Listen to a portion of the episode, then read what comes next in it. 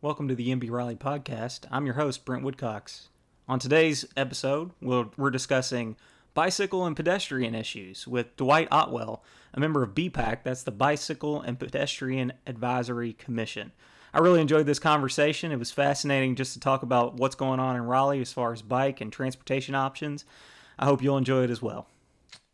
I want to welcome my guest, Dwight Otwell, uh, a member of the Bicycle and Pedestrian Advisory Commission, an advocate for better transportation options, and a Twitterer um, at Midtown Bike. If you want to follow him, Dwight, thanks for coming on the podcast. Well, thank you for having me. So today I've been on my own bike. I've been on a scooter. I've been on a Lime Bike e assist bike. And then on the way home, I almost got run over on Capitol Boulevard just to remind me that we make those choices as difficult as possible. Why are we getting it so wrong? Well, we built our environment for a long time to favor cars. Uh, ever since the end of World War II, the suburbs have kind of exploded with these uh, single-use neighborhoods. It makes it really hard. Like getting around in my neighborhood is great, uh, and uh, I don't know where you live, but most places is pretty nice, and so you have to cross a big road like that. And so those are our biggest hurdles, I think. Uh, that particular intersection that you're having trouble with, I think, is going to be addressed in the current project to redo that bridge. So hopefully that'll make it a little easier for you to get downtown. Yeah, it certainly it certainly would. I mean, I live in Five Points. My my office is probably three miles or less away from uh from where I live, and I should be able to take a bike there pretty easily. But um, until they address the bridge issue, and or I think that they're putting a greenway in um, through the park that they're building there at uh, Peace and West Street, um, maybe that that'll be another. Yeah, I think that'll be another option that will exist in the future. But I mean, we're we're making progress. It's slow but steady, I suppose. Um, but it's it's a really big it's a really big problem because it, so many times it feels like um, you know just like driving down Glenwood today. I thought, you know, this this road from Five Points to downtown or Glenwood South, it's just not conducive to anything but cars, really. Um, and there are sidewalks on the side, so I guess it could have some pedestrian use too. But that kind of third option, as far as a, an alternative vehicle, there's not really much of any infrastructure there. No, it's uh, it makes it very difficult, like you said. Um, I actually came downtown on my bicycle a couple weeks ago on a Sunday morning, and I took Glenwood and it was beautiful. Like it was so fast, and it was the flattest route there, and I had no idea you could get downtown so fast. So it made me jealous that all this uh, all this infrastructure is being reserved for a single use. So hopefully, hopefully we can move the needle on it and get. There's I think there's space there. There's a uh, you know there's space for all these uses to exist. Maybe not for all of them to be prioritized. So you've how long have you been on the Bicycle and Pedestrian Advisory Commission? Last October, um, and I still am trying to get a feel for exactly how the BPAC can best serve the city. So we're, uh, I think we're starting to have a good impact, but it, I'm still learning the ropes myself, and I'm uh, admittedly an amateur at this, so I try to do a lot more listening than talking. So we'll see how good I can. So, uh, how did you get involved? Just kind of on on this whole issue. I mean, obviously, you have a personal um, interest in, in using a bike and uh, transportation options. How did you get involved in kind of advocating on, on for city policies? Well, uh, it happened gradually. I ride my bicycle for work and for my primary form of transportation when I whatever errands I can run, and so you see firsthand the kind of things that you're dealing with like you dealt with today. Um, and so I would complain, where's the crosswalk here? You know, why is this road in the condition that it is? And start to meet the people that are involved and start to ask, how can I have a positive influence or have my voice be heard? Because sometimes it feels like the infrastructure that they design does really well downtown, and you try to do some of the stuff out here, and you run into problems with the neighbors. And I think that we have more problems with barriers than we do with linear features out here in the north of the Beltline. So I asked how to get involved, and you, you ask your representatives, and they direct you to start volunteering for these committees. And started bugging our uh, city council folks, and got myself uh, nominated. It was uh, it was a lengthy process of getting to know folks and took a couple years, but it kind of happened organically. So I'm just I'm interested in how this uh, particular commission like functions in the in the city level. Obviously, all of you are appointees, um, and the city council appoints you, um, and you serve for a, a, a term, I suppose. And then, so do you kind of come up with things that you want to advise the city on? Does the city come across problems and then refer them to you? Is it kind of both? How does that work? It is both. It is both. So we develop our own work plan where the things that we want to get accomplished in the ways that we think we can help the city function. And so we do things like Walktoberfest is coming up. And so we're sponsoring that. And there is the Bike Walk Summit, which uh, we will be helping host again. They're coming back. Uh, this is their, like, Raleigh gave birth to the first summit, and they're coming back home. And everybody's very proud of that. We also do things like review plans. And right now, our bicycle planning committee which is a subset of the commission, is looking at the Universal Development Ordinance for street sections. Hopefully, we can come up with some designs that are a little bit more up to date for their standard applications when they're applying these projects. And from the other side, uh, the city comes to us when they have big projects, uh, widenings with the recent Avent Ferry project, and they will come before us with the Falls of the Neuse when it goes through in Six Forks, uh, for example, and they will the engineers will present the plans. And I think this is where we've been having some impact. So we've had some projects come before us the past couple months, and they prescribed or designed a standard bike lane. And the direction of the bicycle community and our BPAC has been going in the past couple of years is that those kind of facilities do not attract the kind of users that would like to ride their bicycle but are concerned about riding in traffic. Like it's just not comfortable to be on a road with just a stripe of paint between you and the big trucks, and you don't feel great bringing your kids out there or your grandmother out there. So we've been saying to these engineers, and they're doing a great job, and they're really trying hard to provide the best facilities they can. So it's a pleasure to work with them. And but we we send them back and say, hey, can you do something you know separated? We'd like to see a multi-use path or a widened sidewalk instead of this, or in addition to this bicycle lane. And we have now seen the, this come out with some positive results, uh, and they're coming to us with the new Oberlin Road project with a separated bike lane. So some of the feedback we got is because we've been pushing for these separated facilities, engineering is starting to incorporate these earlier in their design. So we can uh, hopefully get a lot more of the separated facilities out there for us. You know, in the in the last um, election, there was a lot of conversation about bike lanes and, and putting bike lanes in and how much it costs and whether it's worth it and, and kind of there was just conversation around that. And it seems like, you know, as Raleigh was finally waking up to the idea of a, a different type of infra- infrastructure um, and at least putting paint on the road, people said, you know, really that's not going to make a big impact on whether you get the the person on the bike who otherwise won't take it um, as you said, it, they're not going to feel safe. They're particularly if they're elderly or not as mobile. Um, they're not going to want to want to use that. And so, if you really want to make an impact in cities across the country and in other countries, when they've really made an impact, you've seen these dedicated facilities. Um, is is the pushback on that just cost? Is it logistics? How does it? Why why is there? Why is that not kind of a default position when they're when they're redoing or widening? Well, when they're widening, the issue is usually right of way. So they, uh, in my opinion, they prioritize the throughput of traffic. So you have a certain number of car lanes that this is what we start with, and this is the given that this road is going to have, and then we try to fit in all the other stuff.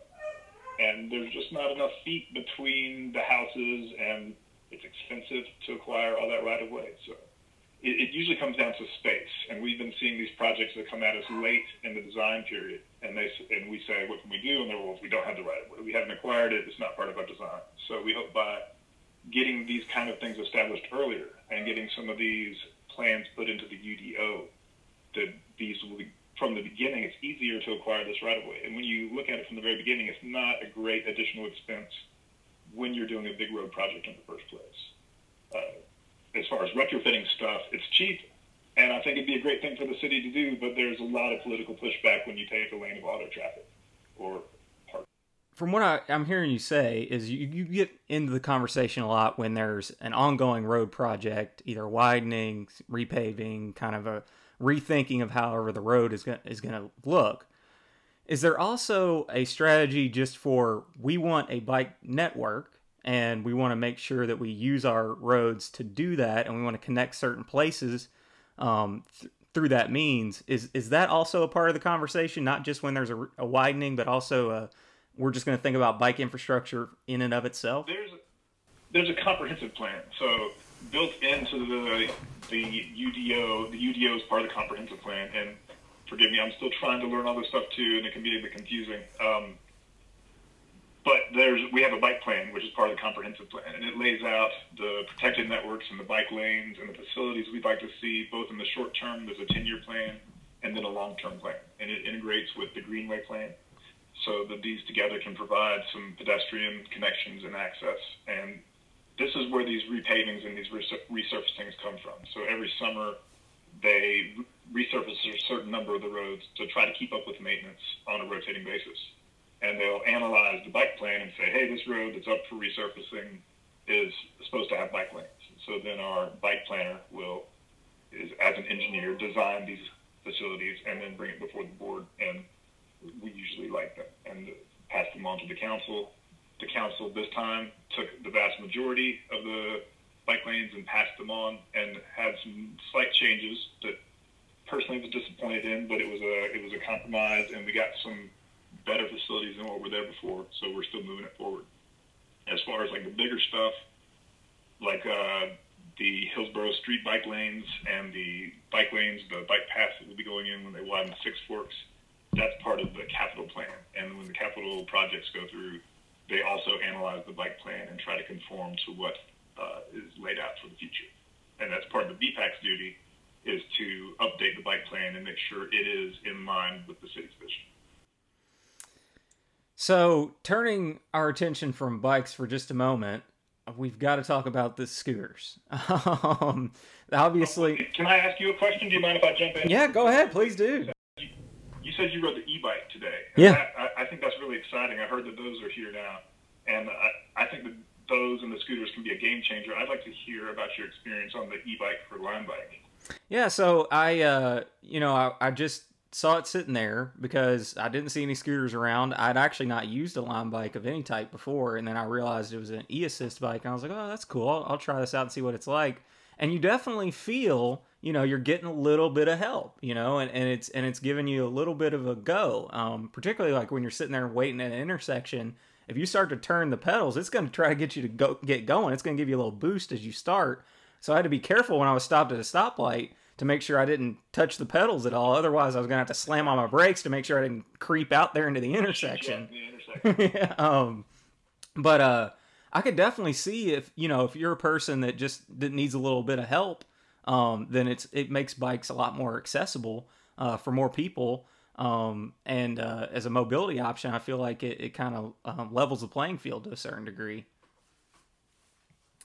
Well, I'm excited about them. I hope they get good adoption, and that's one of the great things I think about Raleigh's bike plan that's getting ready to launch is that they're going to have a half and half e-assist fleet. So that is hopefully going to be a good asset coming online.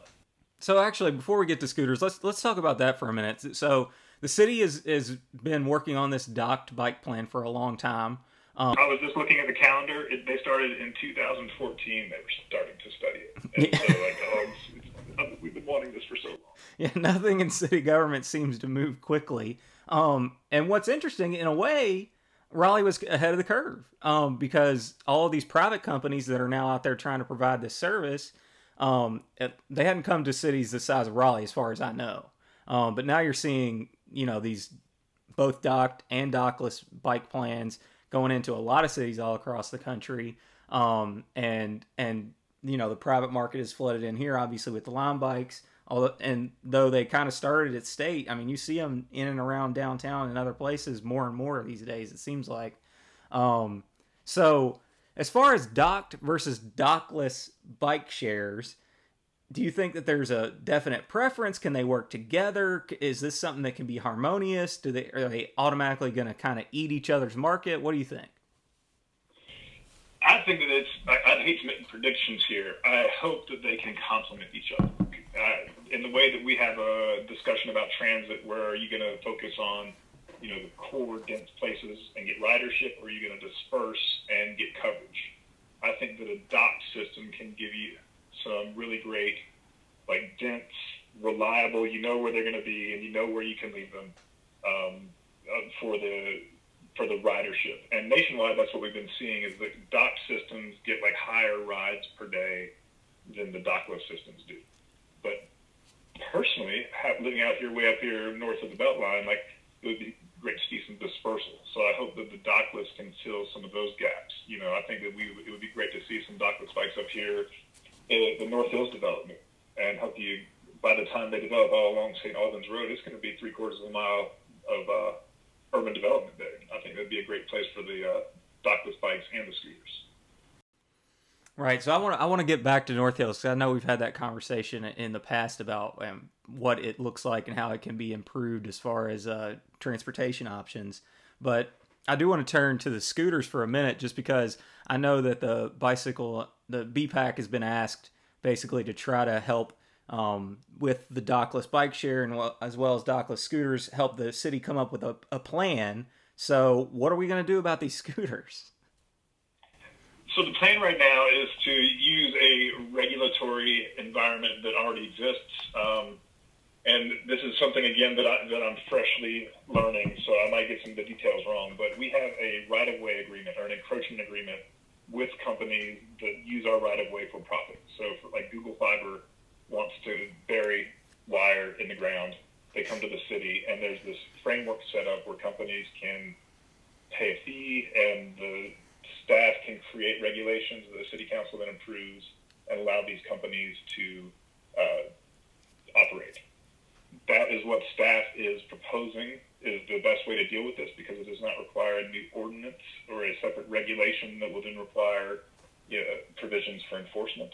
So the, the framework is already there, and the system is set up to take this kind of uh, to operate this kind of contract, and it is going to allow us to dictate where they can be placed, and we will be able to place caps on the number of units, be they bicycles or docks or whatever, the hoverboards or whatever comes next, right? All right. Um, and it, of course, it being a city regulation, it will probably be written very broadly, like we have the right to change this at any point, at any time.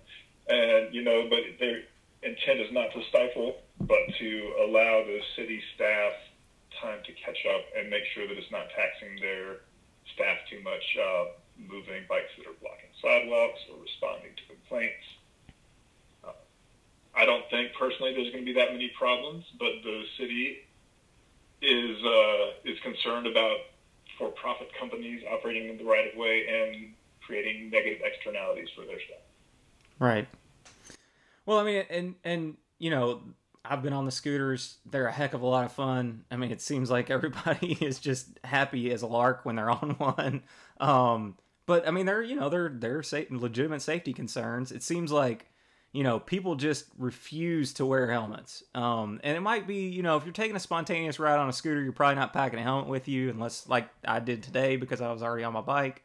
Um, or or or you just, you know, you're you're already planning to get on the scooter or something like that. I know Bird is sending out helmets for for free if you just pay for shipping. So maybe that that's something that needs to be beefed up. Also, people are riding on the sidewalks. Um, I know that you said uh, you you sent out a tweet that basically said that people are riding on the sidewalks because they don't want to ride on the road and die. Um, so like. So I rode the scooters too, and my friend, she was in from Germany. She came with us, and she's you know she's used to riding on the roads or the the separated stuff in Germany, and she's used to the drivers there. And she came here. She's like, I'm not riding on on the roads. Like I don't feel comfortable here with these these really big cars that drive fast and we have big intersections where people make quick turns, and she just she didn't feel comfortable out there. Um, I understand that. I I think that we need to. This is I, I generally don't favor a lot of government regulation in the city, but I think that to make people comfortable, we need to find some balance. Uh, I'm not sure that I support banning the scooters from the sidewalks altogether. Uh, especially up here, like if we're using them out in the suburbs, like there's a bunch of kids that have electric scooters. And if we ban them from the sidewalks, if that's citywide, then now that we're putting them out here on the roads, like um, when they ride them to school and stuff.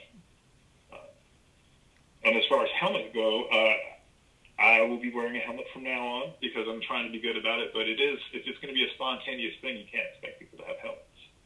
It it was Seattle or was it Portland? I don't know if you followed their bike share debacle where they had a, it's one of the cities in the country that has a bicycle helmet law. And so they were enforcing that you had to have a helmet if you were going to use the city bike share. And it's one of the only bike shares that failed in a city that size. And a lot of people blame the helmet law because if this is going to be a day-to-day part of your life,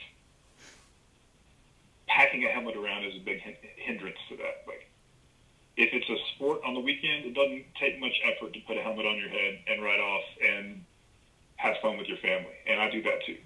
But if you're going to be riding back and forth to work and then to pick up your groceries and then to do your errands after work, like always having the helmet with you or in the bag and tracking it is uh, is going to deter a lot of people from using that service. I think that we should work to pass laws to make it that people could, just like on bicycles, require them for the use, but not for the adults. Right.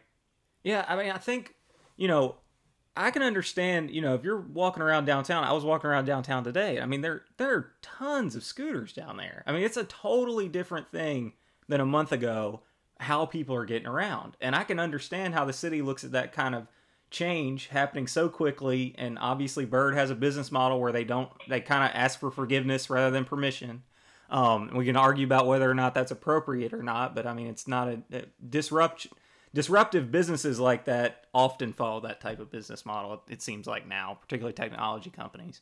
Um, and so I can understand why people are like, where did this come from? Is this dangerous? Is this going to be a problem? I think one of the real values of it is a lot of people are taking these things and they're starting to realize, hey, you know what? There's no infrastructure available that makes sense on this. The sidewalk doesn't really work, the road doesn't really work. I've got maybe a painted bike lane, but I don't feel safe in that. And people are realizing this kind of like third way, not walking, not in a car, is not being served by any of our current infrastructure. And so now it's becoming not just something nerdy city policy people like me and you discuss on a podcast, but I like talk about it with my friends who don't think about this kind of stuff at all that's the really exciting aspect of this to me, and I hope it triggers that kind of conversation. And whether it's scooters or whatever comes next, like there is this disruption happening, and uh, there's a lot of people that are kind of happy to see like the people taking back the streets a little bit, and people are complaining about bird being everywhere. And I see it as everybody that's on a bird is probably avoiding some kind of car ride. So we could have that kind of negative impact of somebody buzz me on a scooter or somebody buzz me in their car. And every time you see somebody on a bike or on a scooter or walking, that's somebody that could have been driving their car where they're going. So I think we need to put those kind of modes first. All right, so so turning turning to kind of land use, you know, as far as North Hills, I think that you've kind of said in the past that um, maybe it hasn't that North Hills hasn't maximized kind of a, an urban transportation plan. That it's still a place that you basically drive. Most people drive to uh, and then they may get out and walk around. But it's obviously densified um, to a certain degree over the last few years, and it seems like what John Kane maybe originally intended that project to be, which is we're going to activate this space, bring in economic activity where a mall had kind of went under and, and turn it into a, a destination. Now it's almost like it's an area of the city with its own character and its own um, identity and it, to a certain degree, it's kind of a victim of its own success. It seems like they didn't know it was going to be an urban place, but now it is an urban place. What do you think about that? Well, it's it's interesting to see his progression of work. So he first did the Lassiter, which was where the old Cardinal Theater was. I don't know how long, how, how far back your memory of Raleigh stretches, um, but it was a little strip mall there with a theater and a grocery store and he re- redevelops that first, and it kind of looks similar to what it was. Like it's still the same kind of parking lot facing the street. They added a four-story apartment building to the back, and there's, they they spruced it up, but it's, it's basically the you know the 60s and 70s strip mall kind of redo. and the next thing that he developed in the area was North Hills Central, where the new theater is and the big hotel. And it is, uh, to me, it seems a lot like South Point. Uh, it's kind of like a themed grocery. I mean, excuse me, a themed uh, a mall, and it's it's really nice to be there. But yeah, you get there because you drive there. Nobody lives there, and if you take a look at the bus stops there, there's people that work there that use the buses and rely on that. But there's not a lot of folks that are that are walking. I see a bicycle over there once in a while. Hey, I just saw a guy out there on an electric bike, and it made me really excited. Um, so it has the potential the next thing that he did was North Hills East, and now it's starting to look really urban. There's people living there. There's retirement communities. There's a better mix, I think, of like office and retail. So, and he's continuing to move down that corridor, and so I hope that uh, it looks like he's learning as he's going. Uh, they made some urban mistakes, I think, as they developed, but I mean, nobody's built a whole downtown from scratch before. So this is a it's done a great thing for our community here, and uh, you know we definitely don't mind that it's turned the neighborhood around and made this a uh, a very desirable place to be.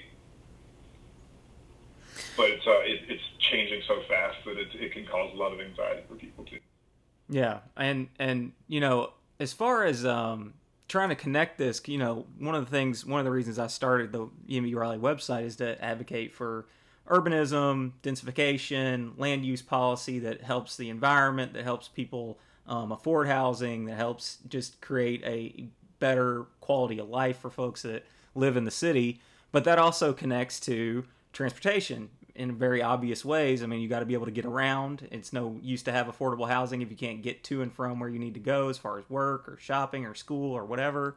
Um, and so, how do you see land use and kind of the transportation both as far as transit and bikes and, and pedestrian how does that all connect how, can that be a symbiotic relationship well they're fundamentally dependent on each other uh, if we design communities where all our properties are large and the only places you can the only way you can get around is by car then everybody's going to own a car, and we'll have to build networks that support cars, and it's a self-perpetuating system. Um, you look at how neighborhoods traditionally developed, like small towns would grow up, and the single-family house that's there on Main Street no longer can support that kind of use, and it turns into a, a small apartment, and the, allowing those urban areas to grow and allow people to have destinations and homes and lives locally instead of having to live in North Raleigh and commute to RTP for your job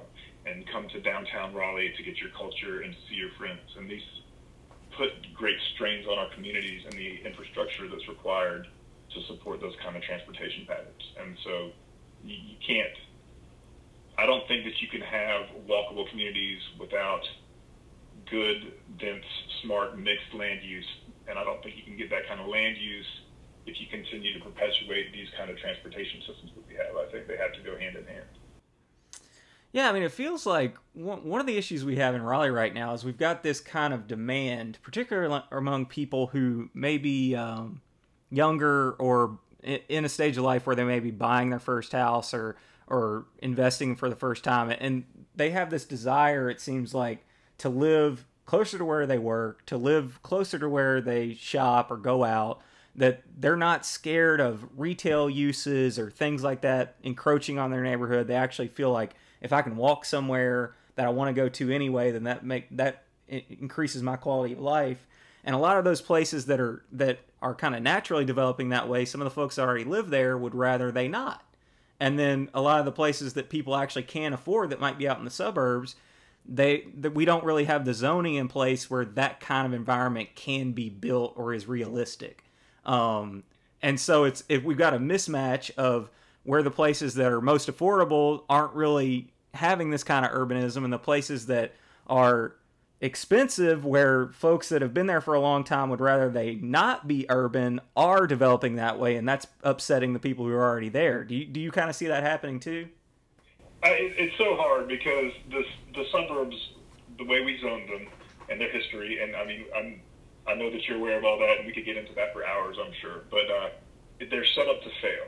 So it's set up so that you're you're given a finished state. Like here is your neighborhood. This is what you are told to expect. Like you've made it, you're in your nice neighborhood. Now you watch your kids grow up, and like you're sold the zoning. This is a single family neighborhood, and they've been told they've been sold a bill of goods, and now to come back and change it on them, it's uh, it's going to be difficult.